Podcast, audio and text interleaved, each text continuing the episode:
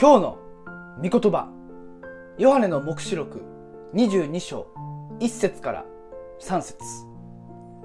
見つかいはまた水晶のように輝く命の水の川を私に見せた。川は神と子羊の溝から出て都の大通りの中央を流れていた。こちら側にもあちら側にも12の実をならせる命の木があって毎月一つの実を結んでいた。その木の葉は諸国の民を癒した。もはや呪われるものは何もない。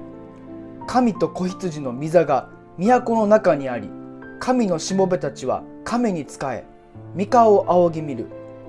また彼らの額には神の皆が記されている。新しいエルサレムつまり天国は神様とイエス様が直接統治される世界です。